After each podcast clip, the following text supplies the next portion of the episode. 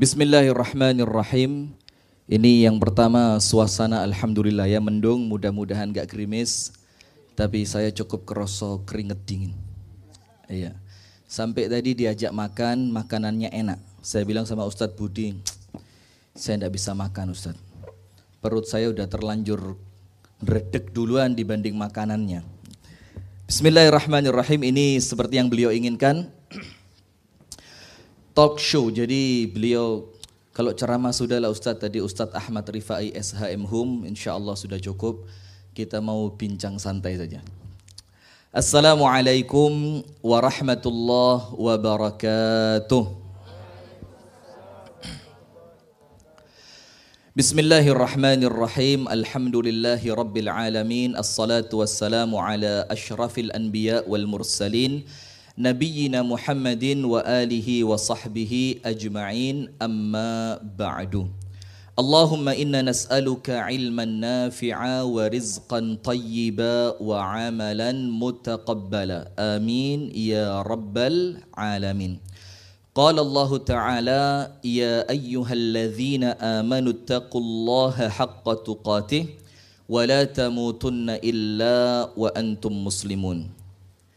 Yang pertama kepada para alim, para ulama yang hadir di majelis ini yang kami muliakan dan kami hormati.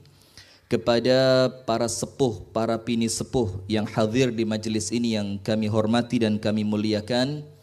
Dan kepada seluruh panitia pengajian ahad pagi yang semoga oleh Allah dimuliakan. Dan kepada hadirin wal hadirat yang insya Allah apa yang antum hadiri saat ini mudah-mudahan akan mendatangkan kebaikan dunia sampai akhirat. Amin ya rabbal alamin. Puji dan syukur alhamdulillah kita haturkan kepada Allah atas limpahan nikmat karunia Allah kepada kita. Kemudian salawat beriring salam semoga senantiasa terlimpah curahkan kepada suri tauladan terbaik kita uswatun hasanah Nabi besar Muhammad sallallahu alaihi wasallam. Hadirin yang dirahmati dan diberkahi oleh Allah Subhanahu wa taala, di pagi hari ini kita berbicara iman sebelum Al-Qur'an. Dan tema ini Ustadz Budi banget. Sampai ketika saya cerita sama istri saya tadi malam, istri saya tanya, "Apa temanya?" Saya bilang iman sebelum Al-Quran. Maka istri saya bilang gini Ustadz, hmm, kutab banget katanya. Ini kutab Al-Fatih banget katanya. Oh iya, karena memang putra kami juga sekolah di kutab Al-Fatih Ustadz. Ini bukan promosi, karena kutab tidak boleh promosi kata Ustadz Budi. Nah maka kita mau ngomong iman sebelum Al-Quran. Maka kita persilahkan kepada Ustadz Budi untuk memberikan sedikit pembukaan. Baru nanti insya Allah kita akan bertanya, kok iman kok Al-Quran. Terus kalau ngajarin iman sebelum kita kenal Al-Quran ngajarinnya bagaimana? Nah insya Allah itu nanti yang akan kita uh, talk show kan di pengajian yang kira-kira ya dua jam setengah inilah Ustadz ya. Tafadhal Ustadz Budi, Barakallahu fikum. Baik, eh, Bismillahirrahmanirrahim, Jazakallah khair Ustadz Rifki. Assalamualaikum warahmatullahi wabarakatuh. Innalhamdalillah, nahmaduhu wa nasta'inuhu wa nastahdihi. ونستغفره ونعوذ بالله من شرور أنفسنا ومن سيئات أعمالنا. من يهدي الله فلا مضل له ومن يضلل فلن تجد له وليا مرشدا. أشهد أن لا إله إلا الله وحده لا شريك له وأشهد أن محمدا عبده ورسوله. اللهم صل وسلم وبارك وأنئم على رسولنا وإمامنا ومربينا وسيدنا محمد صلى الله عليه وسلم وعلى آله وأصحابه wa man tabi'ahu bi ihsan ila yaumiddin. Subhanaka la ilma lana illa ma 'allamtana innaka antal alimul hakim. Amma ba'd. Pada para mukminin mukminat hafizakumullah yang dimuliakan Allah Subhanahu wa taala, di awal tentu kita bersyukur pagi-pagi sudah mendapatkan tausiah ilmu dari Ustadzuna Ustadz Ahmad Rifai. Uh, dan Kemudian saya ini sebenarnya numpang lewat teman-teman. Karena saya ke Pare saya punya dipanggil sama dokter Wahyu, kan dokter Wahyu tadi. Ya. Bagi sama dokter Wahyu. Dokter Wahyu makanya waktu minta ke saya ada temanya apa Ustadz nggak saya jawab. Jadi tema barusan itu itu bid'ahnya Ustadz Rifki. Gitu. Saya nggak tahu itu dari mana beliau ceritanya, karena saya tidak jawab temanya apa. Saya bilang, eh, saya cuma ingin bertemu dengan, ingin menyapa saja. Ingin menyapa saudara saya di Kediri sini dan bertepatan dengan saya punya kegiatan di sini. Yang kemudian ya bersyukur pada Allah kita dipertemukan Allah di suasana yang redup sejuk ini. Eh, saya rahmati Allah SWT karena sudah dibunyikan temanya, jadi saya kasih mukotimahnya. Eh, ini kenapa ini lebih saya munculkan tentang tema iman sebelum Quran itu.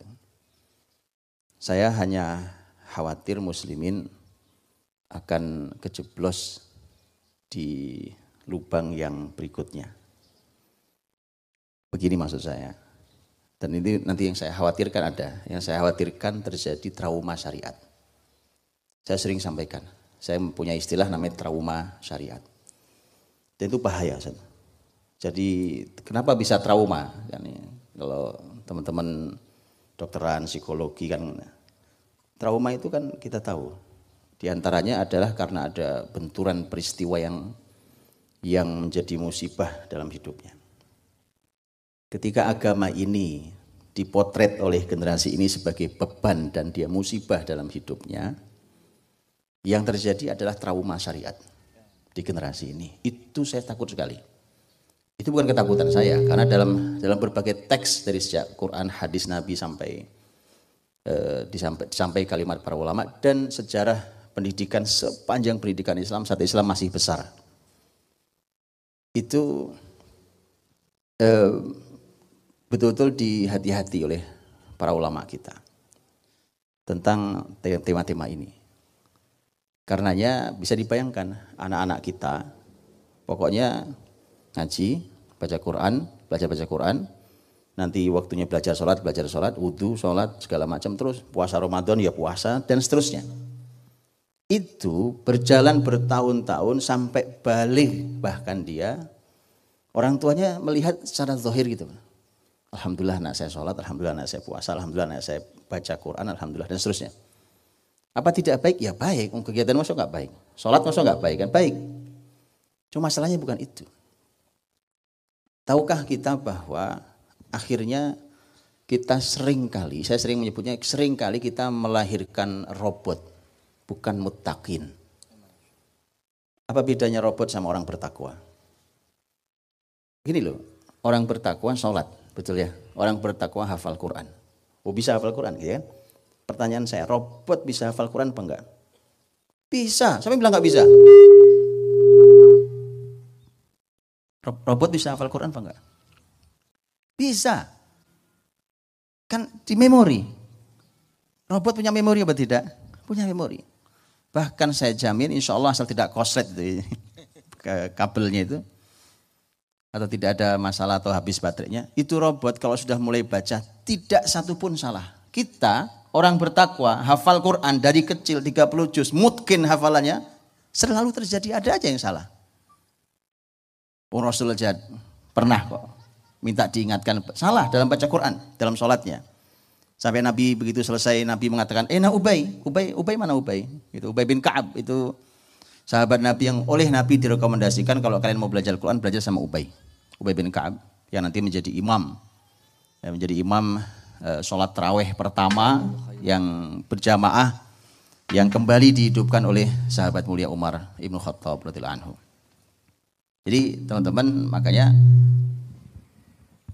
lahirnya lahirnya bisa lahir robot tadi. Robot bisa sholat nggak? Ya bisa. Tinggal di setel aja sholat ya. Setelah sholat.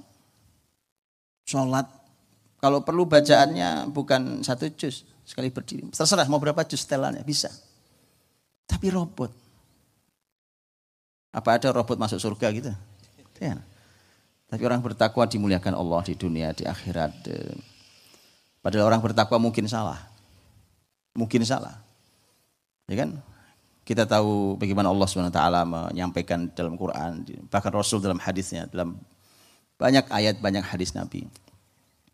Bahwa orang bertakwa itu bukan orang yang tidak pernah punya dosa. Kan begitu. Uh, jadi saya Allah, kita ini kadang tidak sadar kalau kita melahirkan robot. Anak-anak sholat, sholat. Puasa, selesai. Puasa Ramadan. Belajar baca Quran, belajar baca Quran. Caranya gampang gini. Itu nanti begitu begitu dia jauh dari sinyal utama atau putus listriknya itu itu semua berhenti. Sudah la sholah wala siam wala Quran. Berhenti. Anaknya besar, kuliah di luar kota. Bapak ibunya yang diingatkan cuma, aduh kamu telat subuh lagi, subuhnya telat lagi, subuhnya telat lagi. Kamu hari ini sudah baca Quran atau belum? Enggak jadi, anak kita belum jadi. Padahal sudah kuliah di luar kota, itu sudah mengerikan. Yang begitu sih saran saya nggak dikuliahkan luar kota. Pak. Didik dulu yang benar di rumah. Di luar sana kita nggak tahu. Di luar sana ada banyak setan. Dan itu yang yang kemudian akhirnya keluhan orang tua kemudian saya sudah dari kecil loh Pak menyekolah, eh, menyekolahkan di sekolah Islam, mengajari ini, mengajari ke, semua kebaikan diajarkan. Pertanyaannya mengapa masih kayak begini anak-anak? Nah, paham ya? Itu kenapa kenapa tema iman sebelum Quran itu ya. Jazakallah khair Ustadz Budi Ashari. Pembukaannya udah, udah keren banget ya. Ada istilah baru yang saya pribadi dengar di pagi hari ini trauma syariah.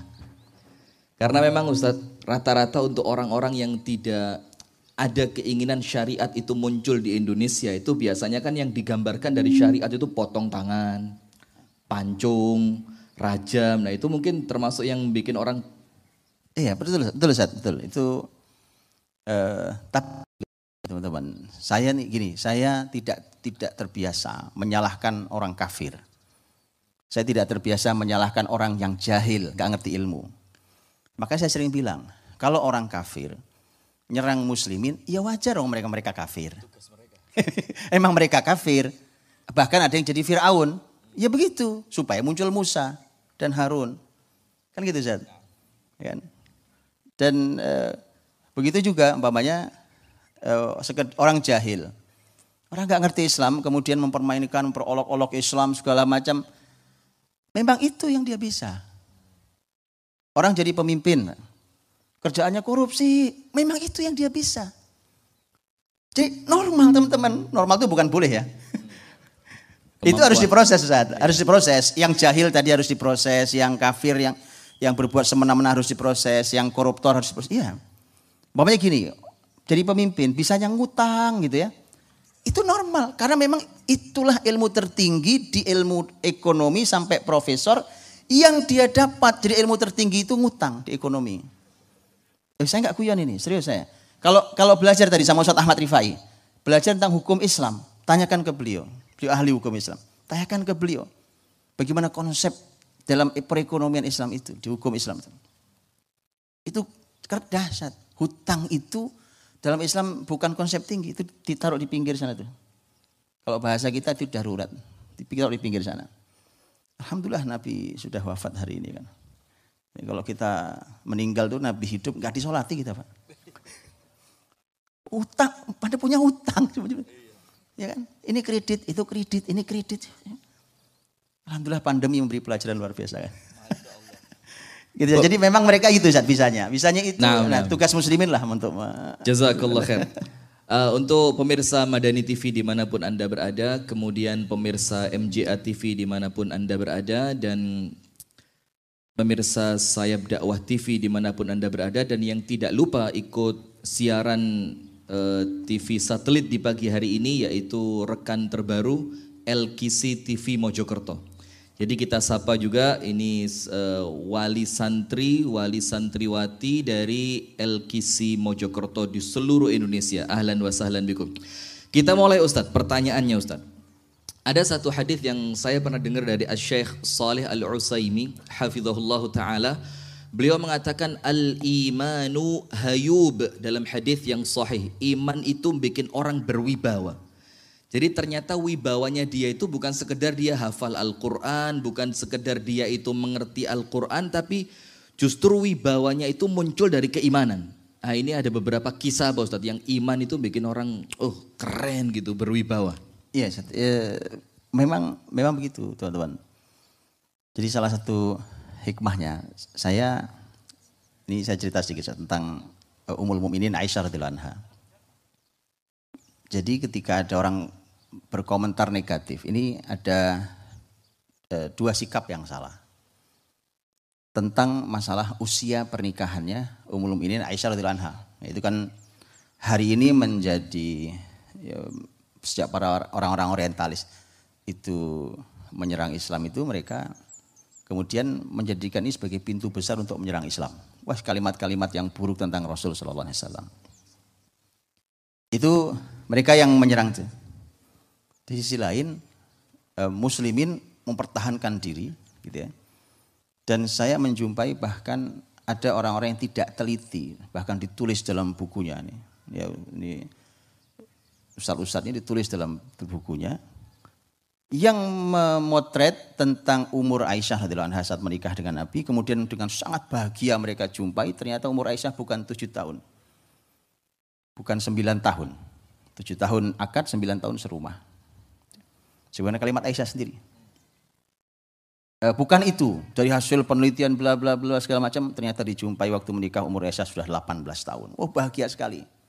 Anda tahu dua-duanya salah. Jadi Kasihan umat ini. Nah, saya apa yang mau saya potret tentang tadi al-iman tadi itu, al-iman hayub tadi itu. Bukan iman punya wibawa. Saya cuma bilang, yang mengkritik tentang Aisyah, di, nikah di usia segitu, serumah usia sembilan tadi itu. Itu karena kita memotretnya pakai diri kita hari ini. Kita tidak pernah tahu, apalagi ngeritik orang kafir. Kita tidak pernah tahu bahwa iman itu di dalam diri seseorang itu memang membuat orang memiliki wibawa. Makanya boleh perhatikan. Dan saya karena saya gaulnya sama anak kecil-kecil satu, ya kan? Anak kecil-kecil. Saya juga ya. masih kecil. Oh gitu jadi. Iya. Kayak saya gaul sama Saya masih kecil. Eh, itu saya kumpul sama, saya ngajar teman-teman usia saya SMP, SMA gitu ya. Mereka-mereka yang hidup dengan Quran, dengan syariat ini, mereka belajar syariat ini, mereka coba terapkan dalam hidupnya. Itu mereka, duduklah dengan mereka, Ajaklah mereka berbincang, wallahi Pak, Anda tidak sedang bincang dengan anak SMP. Wallahi lazim. Saya sering saat dialog, saya, saya, saya kalau ngajar bukan ngajar. Saya kalau ngajar itu saya ingin dialog dengan mereka supaya saya tahu sampai di mana mereka. Yang belum beberapa lama yang belum belum lama ini saya isengin mereka. Saya isengi mereka. Uh, sebenarnya saya ngajar waktu itu saya ngajar uh, Urjuzah Miyah, hmm, Sirah Nabawiyah. Kemudian sampailah bahas surat Al-Kahfi itu. Kemudian saya kasih mereka tugas. Saya kasih tugas seminggu. Pekan depan kita ketemu. Tugas seminggu. Saya suruh ngambil hikmah. Hikmah dari empat kisah yang ada dalam soal kahfi itu. Saya kasih contoh kisah yang pertama, Sabul Kahfi. Saya cuma satu pertanyaannya. Oke, ini kan Quran turun untuk Rasul. Ya kan? Karena Rasul duluan yang yang dengar Al-Kahfi. Dan turun di suasana seperti ini. Ketika Nabi dengar tentang peristiwa Ashabul Kahfi di saat itu, maka itu menjadi solusi, inspirasi, dan segala macam buat Nabi. Ini solusinya, ini inspirasi dan seterusnya. Pertanyaan saya, tiga kisah yang tersisa buat Nabi jadi apa? Lihat itu ya, SMP kelas 2. Atau kelas 2. Pernah ngajar SMP kelas 2? Ah, belum pernah tuh. Jadi beliau belum pernah ngajar. SMP kelas 2. Wallahi Pak, pekan depan mereka nulis. Saya suruh tulis. Saya baca huruf per huruf tulisan mereka. Ada banyak tulisan mereka. Karena itu ada jumlah, ada berapa itu ya? Ada banyak sekali. Bukan bukan puluhan. Saya baca tulisan mereka. Saya baca itu ketawa sendiri, senyum sendiri. Eh, kemudian begitu hari H diskusi, saya bilang, sebentar. Saya bilang, saya mau tanya sekalian. Ini kalian buka buku apa? Waktu nulis ini buka buku apa? Karena saya nggak pernah kasih. Terserah kalian mau gimana cara nulisnya. Itu. Kalian buka buku apa? Karena gini, kenapa saya tanya itu? Saya tahu poin yang ditulis ini ada dalam kitab ini. Poin yang ditulis ini ada dalam kitab ini. Saya tahu. Masya Allah, dalam keadaan antum belum ngajarin ke mereka itu? Eh, ya belum. Saya tahu. Saya cuma iseng, saya iseng itu buat mereka iseng. Saya, saya ingin dengar, apakah kalian buka betul kitab itu? Dan saya tidak yakin, wah antum nggak tahu kitab itu. Dan jawabannya memang tidak tahu. Siap, bagaimana anak dua SMP diantarkan Allah menuju pemikiran Yang itu ditulis oleh ulama. Cikal bakal luar biasa. Dialoglah, dialoglah sama mereka. Bukan sedang dialog dengan, itu itu bukannya dialog. Set. Sampai kadang-kadang tentang ilmu, tentang tema ilmu. Ya, mereka bikin bikin kegiatan, bikin perencanaan, bikin uh, apa evaluasi, laporan. Laporannya itu itu persis kayak teman-teman psikolog kalau habis e, melakukan psikotes, observasi, oh, observasi, ya. psikotes itu persis seperti itu. Dibuat detail, bahkan ada diagramnya, deskripsinya sampai kesimpulan akhir. Wallahil Saya bilang dari mana kalian belajar ini? Kalian itu nggak pernah keluar dari pesantren, di, di dalam pesantren aja tuh. Dan nggak ada ilmu itu. Itu bayangkan itu. Jadi makanya yang yang berkomentar buruk tentang Aisyah radhiyallahu anha itu karena memang nggak punya iman. Jadi mereka tidak pernah tahu bahwa iman itu membuat orang menjadi hayub. Menjadi penuh dengan wibawa. Gitu saya karena. Ah ini luar biasa. Ini lagi ada salah satu yang kita ambil dari apa yang beliau sampaikan barusan itu kita menilai ibunda Aisyah di zaman itu dengan penilaian kita yang zaman sekarang. Dan kita tidak punya feel zaman oh, itu. Ya, saya pernah contoh gini Ustaz. Saya, saya pernah tanya ke banyak orang di Madinah. Saya bilang Imam Bukhari rahimahullah ta'ala kita pernah nyoba hafal hadis ya teman-teman ya. Eh, apa yang untuk coba hafal? Banyak arba'in saja ya. Arba'in. Oke. Selesai? Arba'in 50 hadis ya. Ya, 40 hadis Imam Nawawi kemudian Ziyadat Ibn Rajab total jadi 50. 42 Imam Nawawi tambah 8 Imam Ibn Rajab. Eh, Arba'in Nawawi. Itu kan hadisnya langsung sahabat.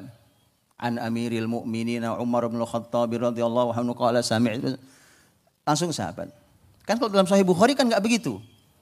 Eh kalau haddatsani fulanan fulanan sampai Rasulullah SAW itu satu hadis.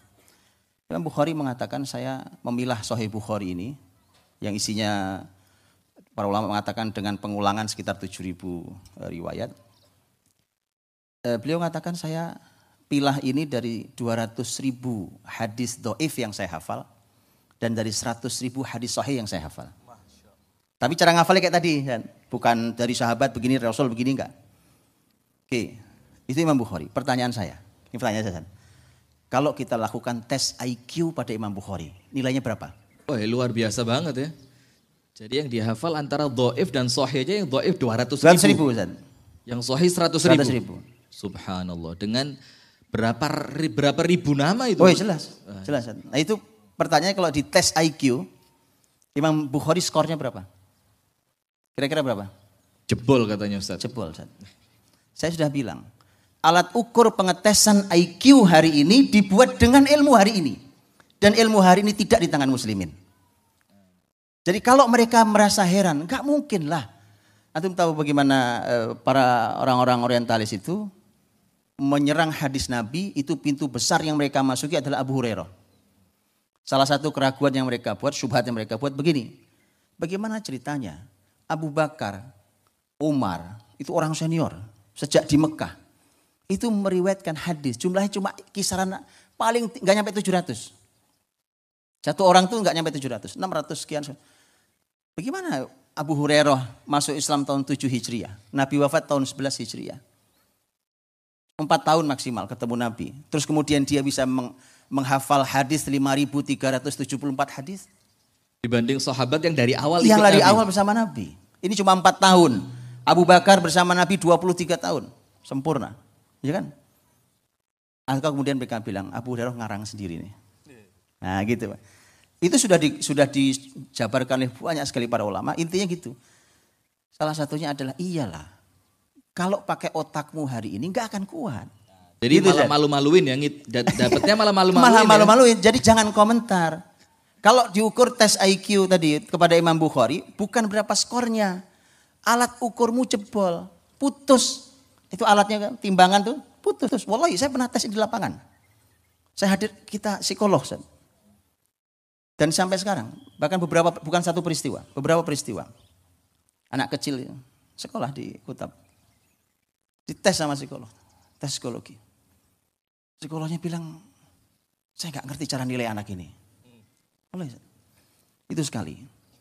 Yang kedua ada dialog. Ada saya punya dialog.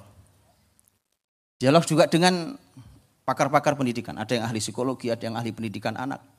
Doktor bahkan pada lulusan luar negeri segala macam. Begitu dilemparkan sebuah kisah nyata itu. Bagaimana anak berdialog. Mereka bilang, e, anak ini kalau ditanya ditanya seperti pertanyaan ini, suatu hari nanti jawabannya konsisten tidak? Kita jawab konsisten. Kalau konsisten nggak tahu jawabannya. Ini apa anak ini? Belum belum kayak Imam Bukhari. Belum kayak Imam Bukhari. Udah Baru putus satu ukurnya. Eh. Itu maksud saya. Dan itu semua babnya adalah iman. Nah, ah, ini yang berikutnya Ustaz Budi. Jazakallah khair. Kalau kita lihat, nggak usah ke para sahabat lah ya. Imam Bukhari saja, itu alat ukur IQ bisa jebol. Nah sekarang bagaimana kira-kira dengan sahabat? Nah terus sekarang ini, dengan kalau gambaran kita sekarang Ustadz. So, kita ini kan merasa pendidikan kita udah modern banget lah. Pakai komputer segala macam, ada buku, paket, macam-macam. Lah terus dalam keadaan di zaman Rasulullah yang kertas terbatas, kemudian tidak ada kelas-kelas seperti kita sekarang, itu bagaimana Rasul mencetak generasi itu sampai dengan bahasa antum bisa matang di usia belia? Eh, Ustaz, di abad 2 Hijriah ada alim besar dalam eh, berbagai macam ilmu. Itu sampai mengeluarkan kalimat begini. Bi'sal mustauda' al-qaratis. Jadi gudang paling buruk adalah kertas. Ngerti maksudnya? Di tempat nyimpen paling buruk itu kertas. kertas. Dia bisa nyimpan bisa. Dan itu bahkan kalimat itu Quran sendiri.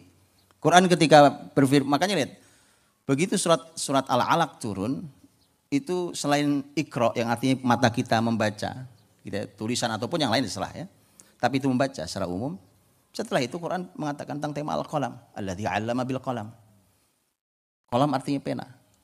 Setelah itu Al-Alaq 1 sampai 5 turun, sebagian ulama tafsir mengatakan surat kedua yang turun setelahnya adalah surat Al-Qalam.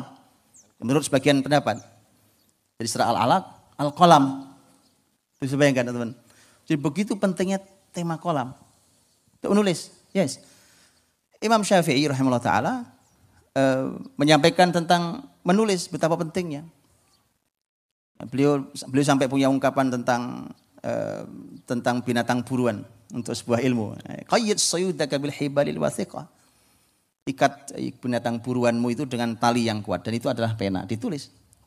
Tapi ulama tabi'in dan para ulama angkatan awal itu mereka mengatakan bahwa kertas itu adalah gudang yang paling buruk. Bener apa enggak bener coba? Hari ini antum simpan telah itu di di komputer antum Ustaz. Antum simpanlah itu di data-data antum. Ada masalah tidak ada masalah? Suatu saat ada masalah nanti. Banyak kejadian di kita. Banyak sekali. Sudah saya backup. Saya pernah mengalami kejadian Ustaz. Data saya itu semua saya backup. Yang di laptop, di ini saya backup tuh. Waktu itu saya backup di external hard disk. Kurang apa? External hard disk saya taruh di rumah begitu. Kalau ada apa-apa dengan laptop saya, aman. Aman insya Allah. Antum tahu takdir Allah? External hard disk suatu hari saya bawa. Ustaz.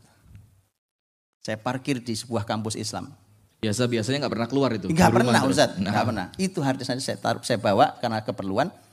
Saya bawa, saya parkir di sebuah kampus Islam, digedor itu ternyata eh, kaca mobil saya pecah, laptop hilang.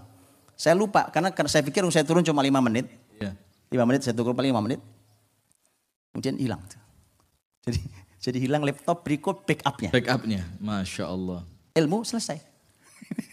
karena ilmu kita, ilmu Ah, ilmu itulah. buku. Ilmu buku. Ustaz. Makanya Bukunya- dalam iya Pak, dalam ilmu hadis kan antum tahu Ustaz ya. Dalam ilmu hadis tuh teman-teman, syarat untuk sebuah hadis dinyatakan sahih. Salah satu syaratnya adalah al-dhabt.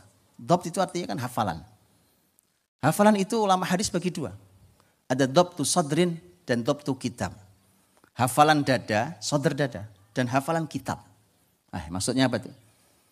Artinya para ulama menganjurkan untuk kamu punya dua hafalan tuh. Jadi ilmu yang kamu itu kamu hafal di dadamu. Jadi ulama dulu tuh unik teman-teman. Ngafal tuh nggak di sini, di sini. Pernah gitu Ustaz? Ayo dong hafal dong, nggak pernah kan? Ayo dong hafal. hafal, Ah gitu. Memang kesalahan kita dalam memahami akal. Ulama kebetulan tadi kebetulan. Jadi mereka mengatakan kita saja kata menghafal pun salah mendefinisikan. Kenapa kemudian banyak yang hilang? Karena di sini taruhnya. Ulama dulu menyebut dhabtu sadrin. Dan dhabtu sadrin lebih tinggi dari dhabtu kitab derajatnya. Jadi timbang antum nulis, yang kuat adalah dhabtu sadrin itu derajat lebih tinggi.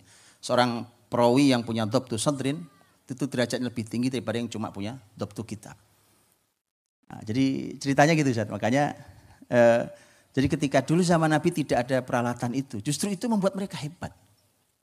Jadi peralatannya malah bikin gak hebat Ustaz. Oh iya, saya gini gampang Ustaz, gampang. Saya Ustaz eh, saya itu biasanya punya jadwal ke Bandung, ke Bandung Jawa Barat, itu sebulan sekali.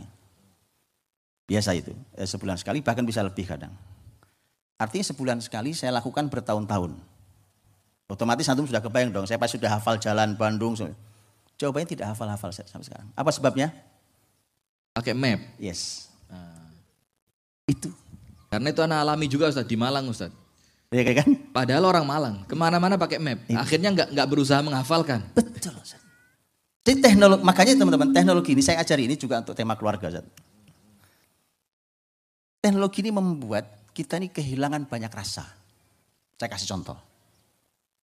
Tanya ke orang tua kita, orang tua kita ini. Yang dulu tidak ada ini zamannya. Kalau dia kalau dia rindu, Zat, dia tulis surat. Tempat dia, dia tulis surat dengan penuh rasa. Oke, betul ya? Itu kertasnya saja, Ustaz. Itu kertas khusus. Betul ya ibu-ibu ya? Gitu. Kertas khusus. Cara Kalau, melipatnya. Eh, aroma, aromanya wangi. Aromanya wangi. Betul Bu ya? Iya, Nanti melipatnya apa lagi, Zat? Ya, segala macam. Oke. Datang dia ke kantor pos.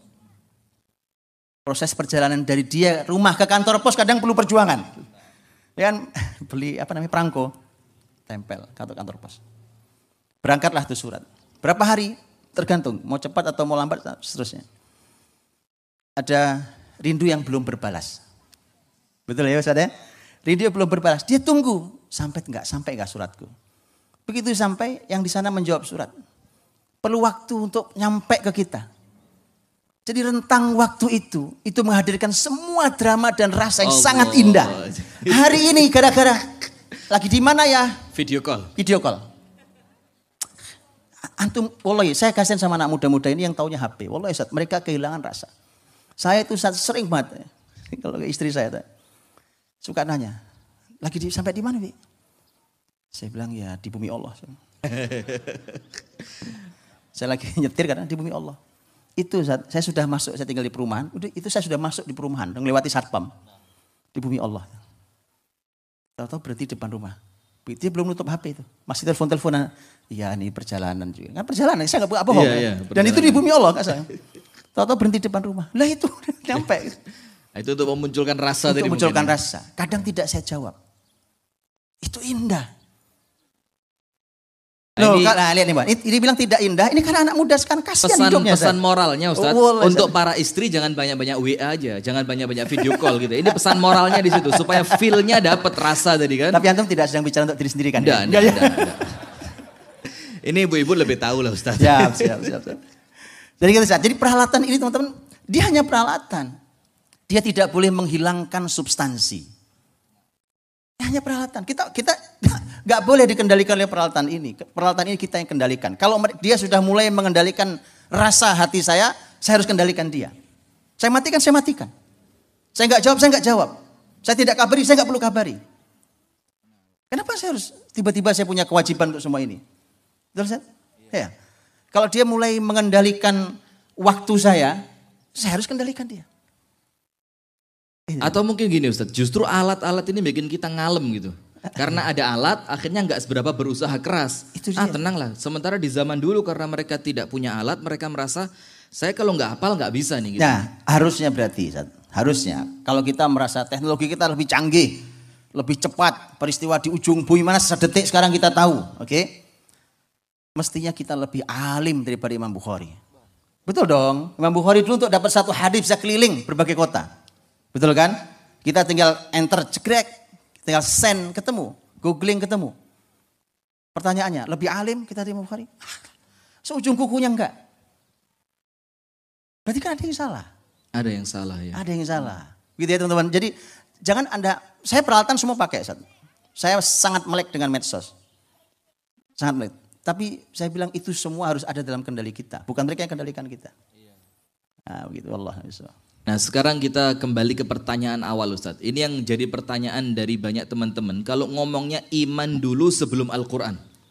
Nah terus bagaimana mendidik anak-anak kita, mendidik remaja-remaja kita ini supaya mereka bisa kuat imannya, tapi mereka belum kenal Al-Quran. Atau bagaimana itu Ustaz? Mengenalkan iman sebelum Al-Quran. Ya dan itu kan eh, teman-teman uh, Al-Imam Abu Hamid Al-Ghazali rahimahullah taala beliau menyampaikan kritik tentang cara pengajaran akidah. Beliau mengatakan kesalahan pengajaran akidah itu akidah diajarkan dengan cara mengajarkan filsafat. Itu kritik Abu Hamid Al-Ghazali saat beliau hidup abad ke abad ke-5, beliau meninggal tahun 505, abad ke-6 awal 6 Hijriah. Bayangkan tuh, Imam Abu Hamid Al-Ghazali itu sudah kritik abad 5 bahwa kesalahan mengajarkan akidah dengan menggunakan versi filsafat. Celakanya hari ini dipakai. Bukan cuma dipakai, Ustaz. Bukan cuma dipakai. Itu akidah itu disebutnya filsafat Islam. Bahkan jadi jurusan di sekolah kalau perlu, jurusan di kampus. Itu sudah dikritik oleh Abu Hamid Al-Ghazali rahimahullah. Dan itu tepat benar sekali. Tahu kan filsafat di mana diajarkan Ustaz? Filsafat, ya kan filsafat kan kemudian filsafat kita mau bicara apa? Kita dengan bicara, kita buat logikanya, kita buat urutan ininya. Terus gitu sampai kita rumuskan sesuatu, itu berputar-putar di kepala sini, muter, muter, muter. Kita cari Tuhan. Oke, Tuhan itu apa? Ar-Razzaq. Tuhan itu apa? Uh, Al-Khaliq. Al-Khaliq, oke. Pencipta. Pertanyaan saya, kalau manusia sudah masuk surga dan masuk neraka, apakah dia masih layak disebut al-khaliq? Kayak, kayak filsafat. Kita berputar, kita bicara, berputar. Oke, itu yang dikritik tentang pengajaran akidah. Kita buka kitab tauhid apa pun. Kitab akidah, kita buka. Kita buka, kita bacakan. Sampaikan, sampaikan. Asal semua adanya di sini. Dia belum jadi iman. Ah, selama masih di pikiran belum jadi iman. Dia belum, dia kan baru jadi wawasan ilmu. Itu orang kafir aja bisa punya. Betul kan? Nah, iya, dosen-dosen orientalis itu kan. Itu luar biasa kalau mereka bicara tentang ilmu-ilmu Islam. Terus bagaimana ceritanya? Nah, itulah mengapa pembahasan tentang iman itu itu bukan bukan tentang bagaimana eh, ini sekedar dibacakan buku. Suatu hari saya ditanya Ustaz tentang eh, oleh oleh beberapa guru. Dia nanya gini, Ustaz di sekolah kami, kami mengajarkan tafsir untuk anak-anak. Saya mulai janggal nih kalimat tafsir untuk anak-anak. Antum janggal atau enggak janggal? Biasa aja ya. Biasa aja. Itulah makanya. Oke oke saya bilang, umur berapa? umur sekian SD saya lupa dia nyebut oh, SD kelas berapa oke oke terus gimana pertanyaannya pertanyaannya adalah kitab tafsir apa yang cocok untuk mereka untuk anak saya jawab tidak ada yang cocok bukan dari situ Islam diajarkan maksudnya ya jadi kita ini bahkan ini kan baik iya baik tapi nggak jadi nggak jadi belum saatnya mereka dengar tafsir itu imannya dulu sebenarnya bukan begitu Ustaz. Karena saya sudah bisa bayangkan. Pokoknya saya tunjuk tafsir apalah yang paling sederhana. Oke tafsir ini. Untuk anak-anak. Nanti dibacakan, diinikan ke mereka, mana gurunya nggak terlalu menguasai juga ya kan. Kalau menguasai dia nggak perlu pegang tafsirnya. Ini semua bisa. Sehingga dia luasa untuk mengekspresikan diri, mengeksplorasi tema. Kan enggak. Di depannya ada buku yang dia terpaku oleh buku baca. Dapat apa anak-anak? Iman yang diajarkan Rasul Sallallahu Alaihi Wasallam itu bukan sekedar teori yang disampaikan. Kalau kul huwallahu ahad itu teori dalam Quran tentang Allah itu ahad. Allahus samad itu akidah semua. Betul ya? Lam yalid wa lam yulad wa lam yakul lahu kufuwan ahad itu semuanya akidah temanya. Oke, itu teorinya. Sahabat paham, ya. Maka setelah itu kemudian tentang praktek di harian itulah yang dijaga oleh Nabi SAW di para sahabatnya. Apakah dari pemahaman kepala sudah turun ke hati? Karena Imam Al Hasan Al Basri rahimahullah taala mendefinisikan iman dengan definisi ma waqara fil qalb amal. Apa yang tertancap kuat di hati dan dibuktikan dalam amal. Jadi nggak ada pembahasan akal di situ. Kecuali kita mau tadi menggunakan ayat bahwa akal itu hati. Ya, tapi kalau akal versi orang hari ini, pakai otak hari ini, nah itulah kenapa kemudian akidah itu tidak terbentuk walau sudah ngaji berbagai macam kitab tauhid selesai. Itu karena karena tadi polanya. Lihat Rasul SAW. Ini saya sering kisahkan. Jabir, Jabir bin Abdullah radhiyallahu anhu. Eh, suatu malam beliau anak muda, kan beliau sahabat muda. Bulan purnama. Bulan purnama malam hari. Mereka menikmati purnama yang indah ya kan. Nih, ini contoh juga nih. Kita udah kehilangan kenikmatan untuk menikmati indahnya langit. Pada Allah menyebut bintang bulan itu semua adalah zina, perhiasan. Antum punya perhiasan supaya indah, betul? Pertanyaan saya, anak muda menikmati rembulan hari ini? Menikmati bintang hari ini? Kasihan antum. Menikmati medsos. Kolai, kolai, kolai, kolai kasihan. Antum lebih banyak melihat ke bawah gini, ya, timbang lihat ke langit. Kayaknya harus ada program melihat ke langit, Ustaz. Untuk mengalahkan ini ya, medsos, apa HP-HP ini kan. Coba program-program melihat ke langit. Kalau mau lebih asik lagi, matikan lampu satu kota Pare. Di, saat purnama temanya adalah yuk kita nikmati keindahan langit. Nah, gitu ya. Boleh diusulkan, Pak? Oh, boleh sekali, bisa, bisa. Ini ada banyak Rusak, rusak aturan ini. Baik, eh, jadi purnama itu sahabat menikmati, Jabir menikmati. Anak muda, Nabi pegang pundaknya Jabir. Innakum, kata Nabi, innakum. Satarawna rabbakum karu'yatikum hadal badr. La tudamun. Kalian akan melihat Rob kalian. Akan melihat Allah nanti seperti kalian lihat purnama ini. Tidak saling berdesakan di antara kalian. Kalau lihat purnama kan nggak ada desek-desekan, ya kan? Makanya Imam eh, Ibnu Qayyim rahimahullah taala sampai mengatakan gitu. Ilustrasi hasad itu. Dengki, iri. Imam Ibnu Qayyim mengatakan, dengki, iri itu ilustrasinya seperti kita lihat ke langit. Ini kalau ada purnama Ustaz, antum menikmati, saya menikmati. Teman-teman semua ngaji di sini ngaji purnama. Menikmati purnama bersama. Pertanyaannya, ada hasad di antara kita? Suatu Rifki gak usah melihat, biar saya aja yang melihat. Enggak, ada. Enggak ada. Kenapa? Karena kita ngelihat ke langit. Kata Imam Nukoyim.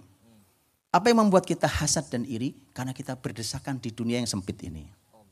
Rebutannya harta. Maka beliau bilang, kalau tadinya hubungan kita baik-baik saja, tadinya hubungan kita baik-baik saja, kok tiba-tiba kita mulai retak, yakinlah ada dunia nyelip di antara kita. Ah, ini keren banget. Gitu, Zat. Kalau nah, yang jadi, dilihat jadi, luas, tadi, iya, akan hasad. Kalau yang hasad. sempit, hasad. Sempit, hasad. Maka gitu. dunia yang nyelip tadi ya bikin rusak. Ada, yuk kita cek, Zat. Kayaknya kita dulu berteman baik, bersaudara baik. Kenapa ada? Kayak ada dunia di antara kita nyelip nih. Ada kepentingan yang kita sedang perbutkan ya. Jadi Rasul tadi mengingatkan, apa memberikan pelajaran akidah pada Jabir. Lihat cara memberikan pelajaran akidah. Alam ini harus jadi pelajaran akidah. Untuk menguatkan akidah tauhid kita pada Allah ini dengan alam ini. Lihat purnama saja, oleh Nabi dikait, kau akan lihat Tuhanmu nanti. Pada Robmu kau lihat. Dan yang bisa melihat Rob hanya, hanya penduduk surga. Ya kan? Wujuhu yawma idin naldirah ila rabbiha naldirah. Jadi melihat melihat itu Allah eh, apa, Nabi SAW mengaitkan itu dengan akidah. Begitu belajar akidah. Bukan dibacaan kitab tauhid, kita eh, berbagai macam kitab tauhid itu itu bukan tidak penting, harus, itu harus. Itu harus dibaca. Cuma masalahnya kita berhenti di situ dan itu jadi kritik Al-Ghazali sejak abad 5 Hijriah. Nah, itulah kenapa Ustadz kemudian ada salah satu yang sempat saya dengar dari ceramah itu. Kita ini tiap hari pulang dari satu majelis taklim ke majelis taklim yang lain. Pulang dari satu pengajian ke pengajian yang lain. Baca kitab satu ke kitab yang lain. Tapi tawakal kita itu nggak terbentuk. Kita jadi orang penakut, kita jadi orang yang takut gagal gitu. Itu kan mungkin karena imannya belum terbentuk karena sekedar baca-baca itu aja. Betul, betul. Contoh paling nyata pandemi ini. Pandemi ini. Uh, saya setujui semua yang disampaikan oleh para dokter. Saya setuju disampaikan oleh semua ahli karena Islam itu menghormati berbagai macam ilmu pengetahuan asal tidak menabrak syariat. Tapi jangan lupa, saya mukmin. Mukmin punya iman, punya tawakal tadi di antaranya. Oke. Banyak orang meninggal hari ini. Faktornya bukan karena COVID, karena ketakutan. Wong COVID baik-baik aja dia tuh. Dia OTG, orang tanpa gejala, begitu dia cek swab positif.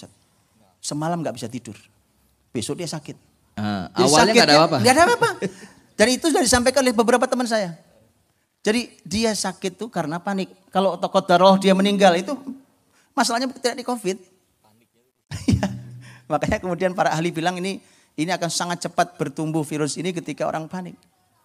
Orang beriman kalau gitu selesai dong. Orang beriman berarti nggak ada masalah. Orang beriman nggak ada panik-paniknya kok. Ya, la khaufun alaihim wa lahum yahzanun. Takut enggak, sedih enggak. Kalau gitu enggak ada masalah. Protokol kesehatan silahkan dijaga sesuai dengan anjuran para ahli. Tapi itu lihat. Faktornya kalau itu membuat antum sangat panik. Faktornya kita yang salah. Nah kita udah ngaji tawakal udah berkali-kali. Ustaz. Wah sering Ustaz, tema tawakal terulang. Eh, iya tuh. Tapi, Tapi begitu nggak dalam muncul-muncul prakteknya, tawakalnya, ya, ya. muncul tawakalnya. Begitu kita bicara tentang rasa takut, kita juga sampai seperti kita lupa sama Allah. Sampai saya bilang kita ini lupa kita orang beriman tentang itu semua. Jadi makanya teman-teman di mestinya gitu.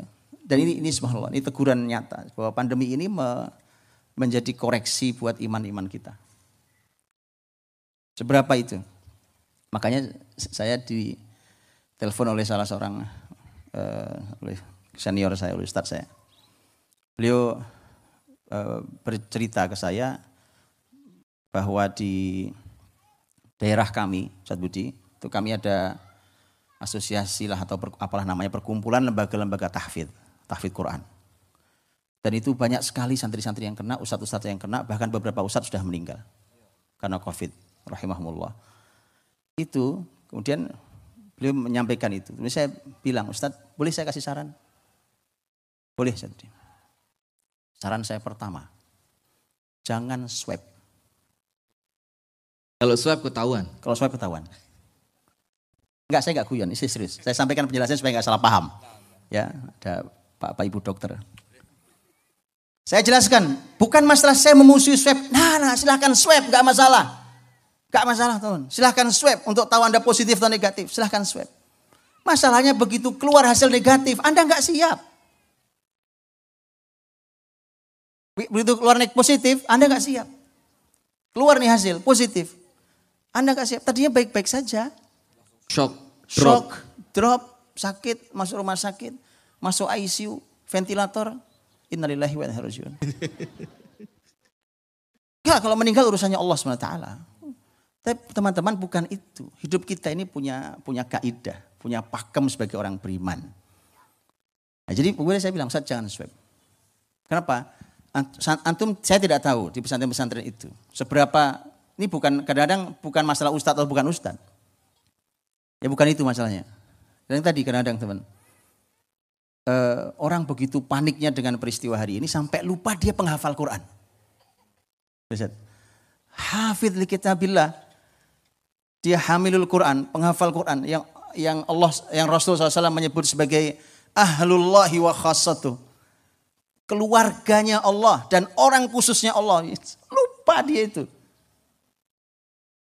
Para guru-guru hafid tahfidz Quran lupa dia guru tahfidz Quran. Gitu loh saya.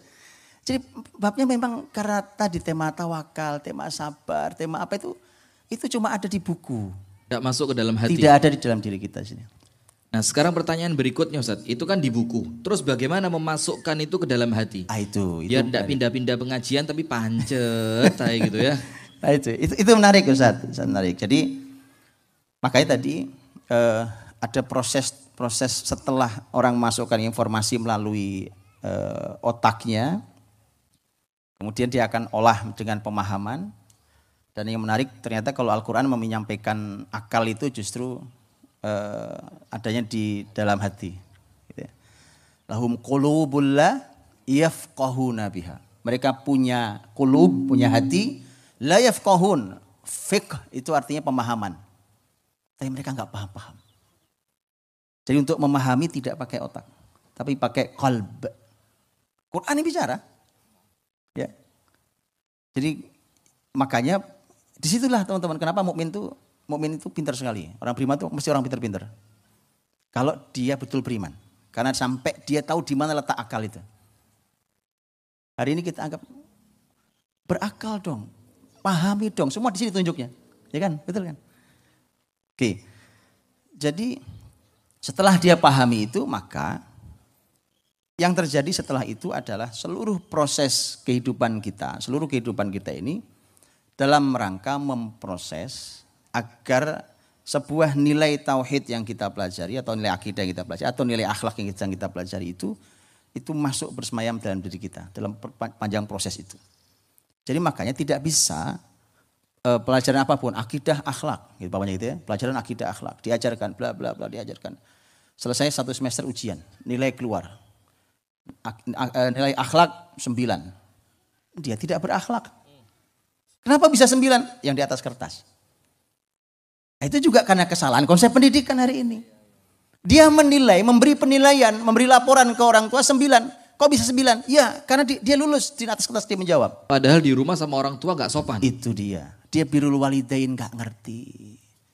Dia karena Nabi minta wakiru man tata'allamuna min. Muliakan orang yang kita pernah belajar ke dia apa saja. Itu pun tidak ada di dirinya.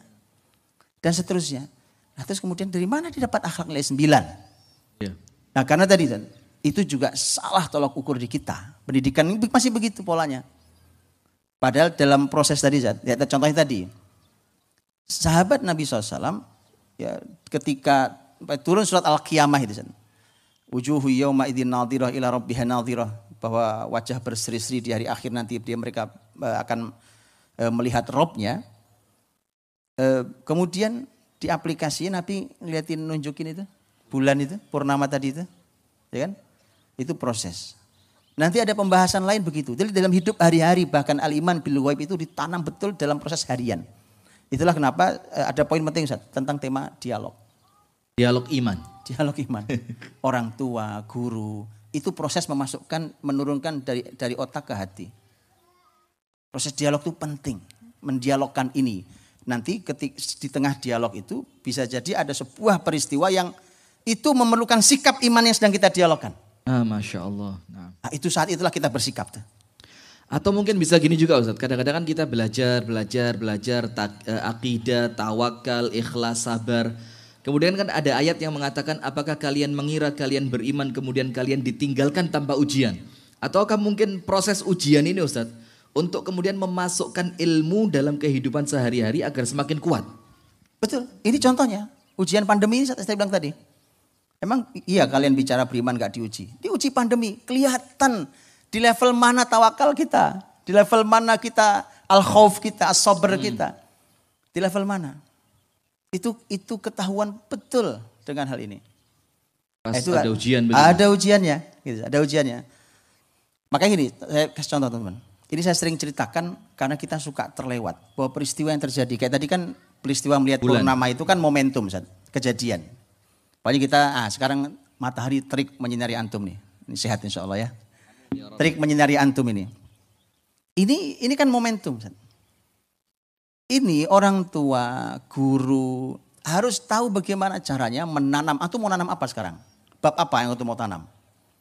Kekuasaan Allah, ya kan? Uh, syukur terhadap nikmat Allah. Atau apa yang untuk mau ajarkan? Oke, okay? itu harus bisa bahwa harus bisa dibicarakan terik matahari yang menyinari antum ini itu kemudian dia harus dijadikan bahan seperti Nabi menjadikan bahan melihat rembulan menjadi pembahasan tentang akhirat. Dan itu contoh Qur'ani. Saya sering sampaikan yang paling gampang dalam surat Qaf. Allah berfirman wa nazzalna minas sama ima'am mubaraka. Kami dan kami turunkan dari langit air yang diberkahi. Fa akhraj eh, wa nazzalna minas sama ima'am mubaraka fa ambatna bihi jannati wa habbal hasid wan nakhla basiqatin laha tal'un nadid rizqan lil ibad wa ahyayna bihi baldatan maita kadzalikal khuruj. Itu bicara pembukaannya adalah hujan. Hujan turun tuh. Hujan. Setelah itu fungsi hujan. Menumbuhkan, menghidupkan bumi segala macam. Tapi yang unik adalah penutup akhirnya. Kadzalikal khuruj. Begitulah nanti kalian dibangkitkan dari kuburan kalian. Ya Syekh, bicara hujan ujungnya tentang hari kebangkitan. Mana ada di kurikulum kita? Betul? Tunjukkan ke saya kurikulum. Di mana ada kurikulum bicara hujan berakhir tentang hari kebangkitan. Allah. Itu kurikulum Qurani. Itu iman masuk Ustaz. Begitu hujan, kita bicara tentang bla bla bla ujungnya. Nanti begitulah kebangkitan kita. Kemudian dibicarakan hari hmm. kebangkitan. Termasuk seperti ini mungkin Ustaz ya. bangun tidur itu ternyata doa kita itu bukan doa optimis untuk dunia, tapi doa kebangkitan. Alhamdulillahilladzi ahyana ba'da ma amatana wa ilaihin nusyur. Jadi baru bangun tidur sudah diingetin bakal Bahwa nanti kita dikumpulkan Allah, Ah. ya, dikumpulkan oleh Allah SWT dari kebangkitan. Betul. Eh masya Tepat Allah. sekali Ustaz. Bahkan doa itu kan atau lihat, alhamdulillah ahyana. Menghidupkan. Setelah ba'dama amatana, setelah dia mematikan. Eh tidurmu tuh mati. Mati. Dan memang eh, dan itu juga kalimat Qur'ani. Kalimat Qur'ani. Bahwa tidurmu tuh memang mati, maksud saudaranya mati. Saudaranya mati. Mati ya kan? Bahkan ada yang memang terus ya kan? Tidur dan terus. Gak bangun-bangun. Iya. Makanya kemudian begitu kita hidup kembali maka harus dimaknai begini. Ya Allah, itu mungkin saja diselesaikan juga, diambil nyawanya. Ya kan? Setelah itu tidak ada lagi yang bisa dilakukan secara amal. Kegelisahan orang beriman ketika meninggal itu babnya sebenarnya tidak bisa beramal. Ya Allah. Makanya Nabi meng- meng- meng- menghibur diri, menghibur kita dengan mengatakan idan qata'a idza mata ibnu adam min qata'a amaluhu ila min salas. Hu ila min salas. Kalau meninggal anak cucu Adam, maka terputus semua amal. Itu menggelisahkan buat orang beriman. Karena ndak bisa lagi beramal. Saya nggak bisa berkarya, Ustaz. Jadi bukan masalah hidup kemudian senang-senang. Saya udah nggak bisa berkarya lagi. Maka Nabi katakan, masih ada kok pahala yang bisa mengalir. Tiga hal. Nah, gitu kan. Sodakatu jari alimin yantafa'u bihi wa walidin salihnya ta'ula. Berarti artinya selama hidup ini ya tugas kita karya Nah, tadi. jadi Dan bang- itu yang bikin kita bahagia. Persis. Jadi bangun tidur Ustaz. Bangun tidur baca doa itu. Alhamdulillah ahyana ba'da ma amatana. Itu maknanya adalah kau sudah melek lagi. Kamu sudah dihidupkan. Oh dikasih kesempatan lagi hari ini untuk hidup. Amal lagi. Berkarya, beramal. Itu maksudnya. Masya Allah. Nah, ini kemudian sekarang sedikit lagi ya. Ini ada beberapa pertanyaan besar sebenarnya. Ada sebagian sahabat Nabi baru masuk Islam, tapi imannya langsung kuat, jihad dan mati Ustaz. Iya. Ini mereka dapat pelajaran dari mana sebelumnya? Nah, ini saat ini kelebihan kelebihan mereka yang fitrahnya masih bersih. Oh, fitrah. Ya, fitrahnya. Ya, masalah fitrah nih. Fitratullahillati fataran nasa 'alaiha dan seterusnya ini masalah fitrah. Eh, makanya teman-teman orang-orang mungkin loh berbuat berbuat kemaksiatan itu mungkin. Tapi ada fitrah-fitrah itu yang sebenarnya masih bersih. Dan itu itu terjadi begitu saja.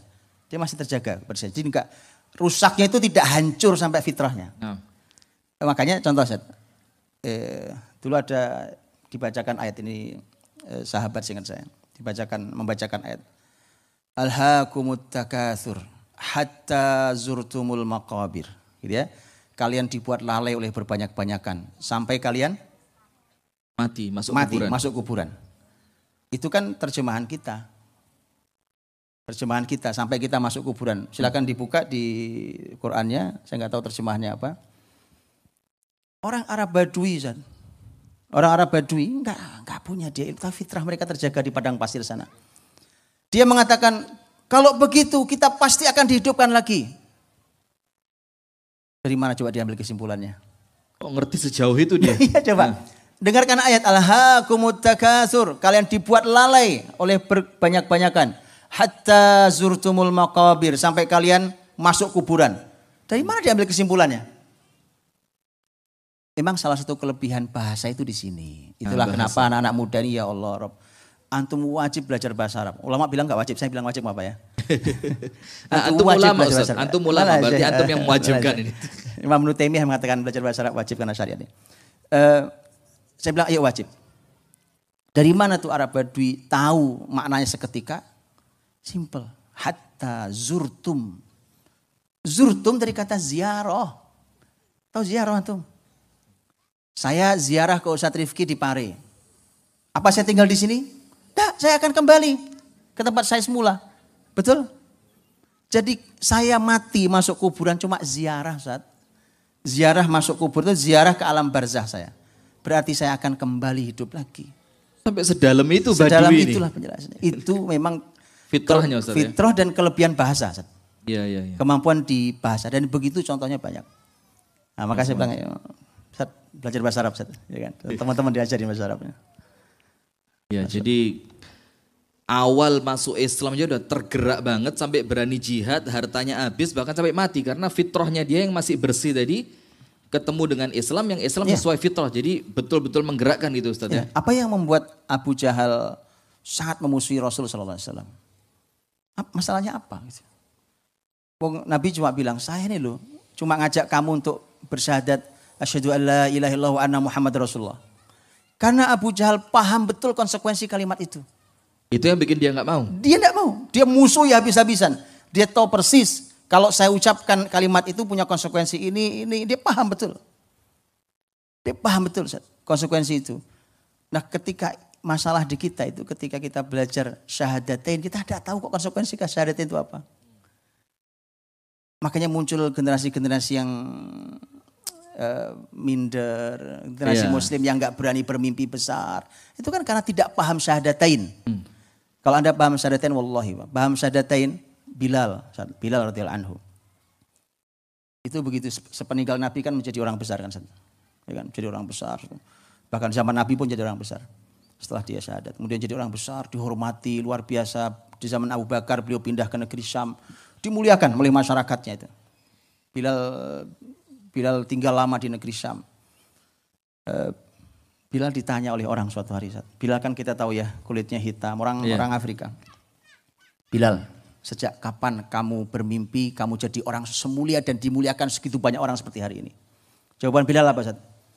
Sejak saya mengucapkan asyhadu an la ilaha illallah wa asyhadu anna Muhammad Rasulullah. Saya sudah tahu bahwa saya akan jadi orang besar. Sejak mengucapkan. Hari ini kita nggak tahu konsekuensi syahadatain masalahnya Ustaz. Sehingga kita bermimpi aja tidak berani. Siapalah saya, saya kan cuma orang kampung, saya orang miskin, saya Antum mengucapkan dua kalimat syahadat. Nabi SAW sudah menyampaikan itu. Inna Allah zawaliyal ard. Fara'aitu masyariqaha wa magharibaha. Wa inna mulka ummati la yablughahuma. Saya bumi pernah dilipat oleh Allah di depan mata saya. Saya bisa melihat timur dan baratnya bumi dan kerajaan umatku akan sampai pada keduanya, timur dan barat. Itu kalimat Rasul. Kalimat Rasul SAW. Nabi menyebut kalimat umat. Apa yang menyatukan kita? Syahadatain. Nah, nah. Dari timur sampai barat. Kalau punya syahadatain, oleh saya. Antum bahkan boleh berpikir untuk menjadi pemimpin besar. Untuk menjadi orang besar, ulama besar. Orang yang mengendalikan negeri, mengendalikan bumi ini. Nah itu syahadatain. Nah, Ini sekarang terakhir Ustaz karena teman-teman ada yang sebagian kepanasan. Siap. Jadi eh, banyak di antara sahabat Nabi itu yang pindah ke Cina, pindah ke negeri-negeri jauh lah. Meng- apa, mereka pergi dari kota Madinah. Tapi yang hebatnya mereka itu kalau kita ibaratkan seperti ikan. Yang mereka tetap dengan keimanannya. Tapi mereka tidak terpengaruh dengan daerah-daerah yang mereka datengin. Justru daerah itu yang terpengaruh oleh satu dua orang sahabat yang datang. Nah, ini kekuatan apa yang bisa bikin satu orang tapi nggak terpengaruh dengan banyaknya masyarakat yang ada. Bahkan yang banyak ngikut yang satu tadi. Menarik Ustaz Rifki. Itu menarik sekali seperti ikan itu ya. Ya dagingnya juga nggak ikut asin kecuali ikan asin. Kecuali ikan asin. Ya, Kalau ikan asin memang kita paksakan as, dimas. Kalau ikan walaupun hidup di, di laut tidak asin. Eh, dan begitulah begitulah iman tuh Zat. Iman tuh begitu kalau dia sudah betul masuk di dalam dada tadi itu. Kalau dia baru di pemahaman lah, Anda mau profesor akidah saja. Profesor akidah, Pak. Nggak usah nggak usah sini. Profesor akidah. Asal tidak masuk dalam hatinya, Allah itu tidak membuat kokoh, maka iman itu membuat kokoh. Karena iman itu membuat kokoh, maka dia tidak bisa dipengaruhi. Dia yang bisa adalah dia mempengaruhi. Dia malah mempengaruhi, bukan terpengaruh. Tidak akan terpengaruh karena kekokohan. Nah, makanya sebenarnya ketika ada banyak pembahasan hari ini, bagaimana cara mendidik anak-anak di era Milenial. milenial, era digitalisasi, era apa gitu ya, eh, era medsos dan keterbukaan dan kebebasan segala macam. Ya, Kalau kalau anda betul, gak usah ribet-ribet. Gini, anda mau pakai apa? Dikasih, oh saya kasih tips ya, tolong pasang password di semua gadget anda, tolong ini. Ya semua bisa dibongkar, semua bisa diselesaikan, semua bisa diakali. Mereka punya cara lain. Apalagi bapak ibunya agak jadul satu urusan itu kan, ya kan, lebih gampang diakali. Bukan itu kaidahnya. Ini barang nggak bisa kita lawan. Kita, kita, batasi mungkin sekian persen kita batasi. Oke, kita bisa larang sesaat iya. Mau sampai umur berapa kita akan larang. Iya. Betul kan? Maka yang ada adalah menyiapkan mereka untuk mempengaruhi ini. Bukan dia yang pengaruhi kita. Nah, itu pakai iman yang tertancap. Tuh. Tetap iman juga intinya. Iman, Ustaz. tetap iman itu. Itu kenapa iman sebelum Quran itu. Nah, itu kan karena banyak cerita begini Ustaz. Ada teman-teman dari Maroko, teman-teman dari pokok Jazirah Arab itu, yang kemudian mereka pindah ke seperti Australia, mereka pindah ke Prancis, mereka. Tapi kemudian gaya-gaya keislamannya itu kental di keluarga mereka, sampai tetangga-tetangganya itu iri. Bukan kemudian mereka-mereka ini yang ikut budaya orang yang mereka datengin. Nah ini kan berarti imannya betul-betul. Betul, saya juga melihat banyak uh, mereka yang tinggal di negeri-negeri non-muslim. Ya. Itu ketika keluarganya kokoh mempertahankan keislaman tuh, dia keluar sebagai muslim dan percaya diri. PD-nya itu ya? Pede Ah, sekali, pede. Zat. Pede sekali mereka keluar sebagai seorang muslim tuh. Dia keluar dengan cadarnya, dengan je- dan mereka santai aja. Sementara kita yang di Indonesia aja kadang-kadang masih minder ketemu bule Ustaz. Ketemu bule, nah, hello mister, ini kan kampung Inggris ini Ustaz. Ketemu mister aja udah mau ngomong udah hilang itu bahasanya. Karena imannya lemah tuh. Iya iya Zat, iya iya itu kalau Ah. itu itu sudah final Pak. Final itu bahwa kalau mau mengangkat PD, mau mengangkat PD, kepercayaan diri orang Allah kalau kalau punya iman tuh, ya Insya Allah. Apa itu cuma bule tadi itu? Ya, negerimu aja akan saya ambil kok. Jangan kan kamu. Jangan cuma kamu. Wal- Wallahi Pak, jangan kan cuma kamu. Maka dulu kenapa sahabat eh, generasi salafus soleh, mereka berjihad Ustaz, sampai di pinggir laut. Nah, Mereka bilang, demi Allah, kalau kami tahu di seberang lautan ini ada manusia, kami akan seberangi dan akan, akan kami hantarkan kalimat la ilaha illallah pada mereka. Wih. Gitu, Zat. PD-nya banget. PD-nya Mas. Lah ini tapi sekarang kan masalahnya karena memang iman kita sekedar di teori tadi Ustaz ya. Akhirnya ya tetap bawa nama Islam tapi kemudian tidak bisa mewarnai karena pengaruhnya dia itu nggak nyebar itu. Jadi nggak bisa transfer kekuatan tadi. Kayak- Karena dia sendiri nggak kuat. Ya, makanya saya sarankan tadi Pak. Saya sering bilang ini cara yang paling gampang ada, ngobrol. Dialog. Dah Bapak Ibu ngobrol sama anaknya sering-sering tentang iman, tentang kesehatan, tapi semua dikait dengan iman. Apa saja kait dengan Allah. Oke, guru-guru juga sama. Guru-guru apalagi. Dialoglah tentang iman. Poin banyak-banyak ngobrol. Jangan jadi orang tua pendiam. Saya nggak ngerti gimana ya orang tua pendiam tuh. Boleh, saya, saya bingung bagaimana jadi orang tua bisu. Ya, Jadi anak tuh sampai nggak tahu dia punya bapak apa enggak. Ya Allah. Itu namanya yatim sebelum waktunya saat gitu. Yatim sebelum waktunya. Ayahnya ada tapi dia nggak nggak ngerti, nggak ngeh bahwa ayahnya ada gitu ya. ya enggak Zat. Ayahnya itu enggak enggak ada dialognya. Kalau ngobrol sering kehabisan tema, ya kan. Wajah enggak ada ekspresinya. Apalagi ayah suka ninggal anaknya ngopi Ustaz. Ayahnya. Udah lah ya Loh, kita ngopi. ajaklah anak ngopi. Oh, anaknya diajak ngopi. Oh iya. Mana-mana teman-teman dari Kediri. Anaknya tolong diajak ngopi ya. Ajak ngopi. oh iya, Zat, anak besar saya. Nah, Iya. Saya bilang saya enggak punya waktu hari ini. Tiba-tiba dia datang dari dari madrasah Zat. nah. Saya enggak punya waktu hari ini. Saya lagi, oke, ikut saya. Karena dia datangin ketemu saya. Ikut saya. Ikut saya aja. Saya bilang, saya saya ada ketemu sama orang. Mari kita kita ubah. Kita ke warung kopi yuk. Kita ngobrol di warung kopi aja. Nah ini ada ada ada yang seru di sini Ustaz. Kenapa sih kadang-kadang ayah-ayah ini seru nggak bisa bisnis serunya? Nggak nggak mau ngajak anaknya ngopi karena dia sadar ini pembicaraanku nggak pantas didengerin anak. Artinya kan ada yang salah Ustaz. Coba dia nggak menganggap pembicaraanku nggak ada yang nggak pantas didengerin anak, maka dia akan fan-fan aja ngajak anaknya untuk ngopi itu kan. Karena dia nganggap ini bapaknya kalau ngopi ngomongnya mesti aneh-aneh ini. Maka eh sudah anak kecil nggak usah ikut gitu. Ada yang salah itu sama orang tuanya Ustaz. Ini nggak mau Atau ngopi. dengerin ini kritik dari beliau nih kan? Enggak ada. Karena kita punya teman ngopi banyak Ustadz. Yang hari ini datang. Aman, Ustadz, aman. Dan mereka bilang gini Ustadz, ah nggak mau ah datang ke kajiannya Ustadz Rifki kenapa? Eh kok mesti kok sing suka ngopi disindiri terus katanya. Iya. Karena abis subuh ngopi, Pak Dalisya ngopi yuk, ngop, hidupnya ngopi, Ngopi. terus ya. Jangan salah Ustaz, kopi itu dulu minuman para ulama. Nah ini ini, Ah, Saya- antum saya- punya dalil sekarang. Saya kasih dalil antum ya, biar Ah. senang antum ya. Tenang, tenang. senang. Wow seneng dia langsung tepuk tangan. Iya. Kopi itu teman-teman, eh, jadi ngomong kopi kita ya. Nah silakan Habis Ustadz. ini kita buka kafe Ustaz, oke ya? Iya, saya akan buka kafe nanti. Kopi minumannya para ulama. Gini saat awalnya kopi itu sempat diharamkan oleh ulama. Karena begitu mereka minum kopi itu, kok ada kesegaran. Duh, ini jangan-jangan ada sesuatu. Ini mereka nggak tahu ini ada apa ini. Itu sempat mereka mengkhawatirkan bahwa ini bagian dari homer. Yuhammiru ukul yang membuat akali menjadi kok jadi kayak gini ya gitu. Tapi kemudian setelah dikaji, dikaji, dianalisa segala macam, akhirnya malah kopi jadi minuman mereka. Kenapa? Karena itu menemani malam-malam mereka dengan ilmu. Masya Allah. Nah gitu ya.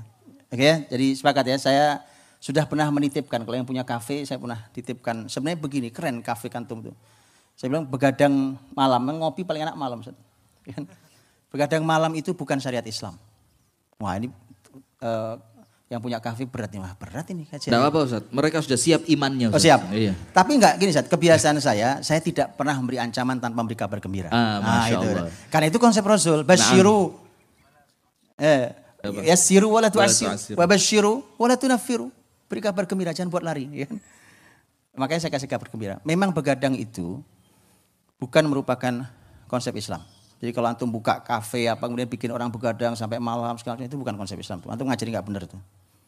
Tapi begadang itu diizinkan pada tiga hal. Ah ini tiga hal ini kalau jadi konsep kafe, Kafe, antum keren. itu nggak ada tempat lain saat. Mau dikasih atau enggak? Kasih Ustaz, kasih Eh, Ustaz. wani piro? Nah, ini mahal Ada. nih. Kita kita di belakang nanti ngomong. Ah, siap. Yang pertama, Di dalam hadis-hadis Nabi disampaikan itu. Imam Bukhari saat dalam sahihnya sampai sampai eh, punya bab khusus tentang eh, kopi. lah. begadang saat Begadang. as-samar baina zaujain. Baina zawjain. Baina zaujain. Itu itu di antaranya adalah dialog Rasul Shallallahu Alaihi Wasallam dengan Aisyah radhiyallahu anha, dialog panjang yang tentang apa kriteria eh, 11 kriteria suami. Iya. eh, dia eh, begadang antara suami istri. Jadi kalau antum bikin kafe, ini memfasilitasi suami istri yang begadang di sini. Aduh, ketawa. ya. Jomblo gak boleh datang. Eh, boleh nanti ada bab kedua. Oh, ada kan kedua. ada tiga bab. Iya, Ada. iya, aman, aman. Yang ini pertama sampai dulu ya. subuh ini bisa. Dokter Wahyu mana Dokter Suami Wahyu? istri dulu, suami istri dulu. Acara kita bisa gagal nih Dokter Wahyu nih. Ini Minta maaf sama Dokter Wahyu nih harus Oh, aman lah, dokter Wahyu bisa Oh aman ya, Ustaz, ya, iya. saya nggak tahu jawab ini. Bab satu itu Ustaz. As-samar. Pernah nggak? Saya menanya pernah tidak gitu? Pernah tidak? Bahkan yang sudah punya anak. Suami ngajak istrinya begadang malam hanya untuk berdua. Kalau begadang malam indah di, di warung kopi, berdualah ke warung kopi. Anak udah tidur, sudah tidur anak-anak. Iya. Kita ngobrol di warung kopi. Suami istri. Ada yang pernah lakukan? Masalahnya kalau ngobrol di warung kopi sama istri, Ustaz pegangnya HP. Ya, ya salah, harus pegang HP. Nah, itulah. pegang tangan istri, oh pegang HP. Atau masuk masuk kafe HP wajib di store kan. Nanti keluar HP dikembalikan gitu. Karena tidak ada tema dialog yang menarik Iya, Ustaz. betul. Tidak Jadi babnya adalah HP nggak apa-apa, tapi asal asal pembicaraan kita adalah bagian dari cara kita menyirami cinta ini, maka HP nggak ada artinya. Masya Allah. Karena memang kita hambar dalam pembicaraan, maka Betul, ini lebih betul. menarik. Betul. Gitu ya, jadi ini eh, gitu ya. kalau antum ada yang belum pernah lakukan lah, ya, cobain lah ya.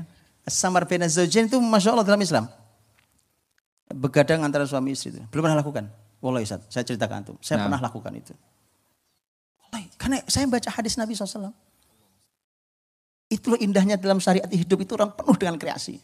Ngobrolnya apa Ustaz? Ah itu rahasia lah kan. Nanti kita ngobrol di belakang Saya nanti. khawatir obrolannya bikin perempuan jadi males ngomong lagi nih. Oh enggak Ustaz, dia akan Enggak, membuat ya? perempuan sangat bersemangat. Ustaz. Malah Iya, iya. Saya perlu Iya. rahasia. Itu. Itu yang pertama. Cukup? Uh, Samar Bena Zaujain. Ya, yang kedua konsepnya tadi buat Ini ini dilanjutin tiga, dua tiga juga lanjutin. Ya terakhir ini Terakhir Ustaz, ya, apa ya? Iya ya. Eh, kemudian yang kedua itu ternyata ada begadangnya para ahli ilmu. Ustaz. Nah, ngobrolnya ilmu. Begadangnya para ahli ilmu. Itu sangat terkenal sejak zaman Rasul. Para, para sahabat itu, itu apalagi sepeninggal Rasul SAW. Para sahabat itu bisa sampai lupa diri dengan ilmu. Ustaz. Umar bin Khattab anhu mengatakan waktu habis sholat isya, biasanya sahabat konsep pokoknya tidur setelah sholat isya. Sholat isya mereka tidur. Dah. Begitu dia sudah selesai sholat isya, Umar radhiyallahu anhu khalifah, jadi khalifah. Kemudian dia disetop oleh sahabat lain. Disetop. Kemudian ditanya sesuatu tentang ilmu, dijawab. Jawab, dijawab lagi. Ngobrol Nah. lagi, jawab. Ngobrol, jawab, ngobrol, jawab tentang ilmu. Mereka baru sadar obrolan itu panjang ketika azan subuh tiba. Subhanallah. Atau pernah nggak ngalami teman-teman begitu? Nggak pernah juga ngalami. Itu masalah juga. Saya cerita, mohon maaf ya, saya cerita, saya nggak tahu orang lain. Saya cerita tentang diri saya. Saya saat beli buku, waktu itu di Jeddah. Saya beli buku di Jeddah, eh, mak- saat itu mungkin waktunya mungkin sekitar siang lah ya, eh, sore mungkin, asar itu. Buku, saya keliling-keliling di buku itu ada satu buku sangat menarik. Perhatian saya sangat menarik tuh. Wah ini menarik sekali buat saya. Buku itu saya beli. Itu buku tentang hadis. Ustaz. Jadi eh, apa tentang Syekh Albani rahimahullah taala. Syekh Albani itu kadang mensohihkan hadis ini di buku ini, tapi hadis yang sama didoifkan di sini. Begitu sebaliknya kadang-kadang. Kadang dihasankan, kemudian di sini didoifkan. Itu itu bukan karena nggak punya ilmu. Buku ini mengulasnya. Apa yang terjadi sebenarnya? Wah itu, itu membuat saya sangat penasaran. Saya beli bukunya tipis. Kemudian saya sampai kamar, saya baca. Bis Isa itu eh, jam berapa? Saya enggak lewat Isa, pokoknya sudah lewat Isa. Saya baca, baca, baca, baca. Saya kayak tenggelam gitu, saya kayak tenggelam dalam ilmu gitu. Wallahi, wallahi itu bukan sebuah rekayasa. Saya baru berhenti ketika dengar adzan. Bilang adzan apa ini? Subhanallah. Wallah adzan subuh. Itu begadang ilmu. Itu yang begadang ilmu. Kadang sendiri, kadang bersama dengan teman-teman. Gitu ya. Ah, itu bab kopi. Bab kopi. Tadi kan ya kopi. Jadi antum kalau bikin kafe itu boleh begadang di sini. Asal membahas ilmu. Oke? Okay? Antum buatin suasananya. Nanti kalau nggak tahu kreativitas tanya sama saya. Nah, ada satu lagi Ustadz yang ketiga. Satu lagi yang ketiga. Yang ketiga adalah yang disebutkan dalam bab umum sebenarnya, tapi harus jangan terlalu dilebarkan eh, tentang kemaslahatan umat. Ada hal hmm. mendesak tentang kemaslahatan umat yang tidak bisa ditunda sampai esok hari. Pikir umat. Ya. Jadi, Jadi bicara itu... umat, umat karena karena ada hal-hal yang memang bisa kita cicil rapatnya siang siang siang siang. Oke, kalau itu pilih itu, kalau masih bisa. Tapi ada hal yang tidak bisa, harus malam ini kita selesaikan pembicaraan ini tentang keumatan, maka malam ini juga. Kalau sampai harus sampai subuh nggak apa-apa sampai subuh. Karena umat tidak bisa menunggu. Ah, gitu Syekhana. Barakallahu fikum. Jazakumullah khairan Ustadz Budi Azhari. Ini terus terang ya, saya sebenarnya punya pertanyaan pertanyaan nakal banyak Ustadz. Tapi ini pertemuan pertama saya sama Ustadz Budi jadi masih segen lah ya, masih malu-malu biasa kan pertemuan pertama. Nanti insya Allah pertanyaan nakal-nakal ini akan keluar Ustadz. Jadi intinya di hari ini bagaimana jangan sampai kita itu menjadi orang yang sekedar berilmu tapi ilmunya nggak masuk ke dalam hati atau malah bisa menjadikan orang itu trauma syariah. Ini bahasa yang keren banget hari ini kita dapat dari beliau. Trauma syariah ini karena apa? Karena sekedar tahu ilmunya ketika diterapkan bikin orang kaget. Loh kok begini? Nanti kita jawab, loh itu ilmu nih ini. Sementara mereka yang lihat kadang-kadang imannya belum belum siap. Nah, jazakumullah khairan Ustadz Budi Ashari. Kemudian ada sedikit pengumuman dari kami kepada hadirin sekalian. Kami dari Yayasan Sayap Dakwah Organizer itu membuat program tabungan Ramadan. Jadi sedekah Ramadan tapi ditabung mulai sekarang.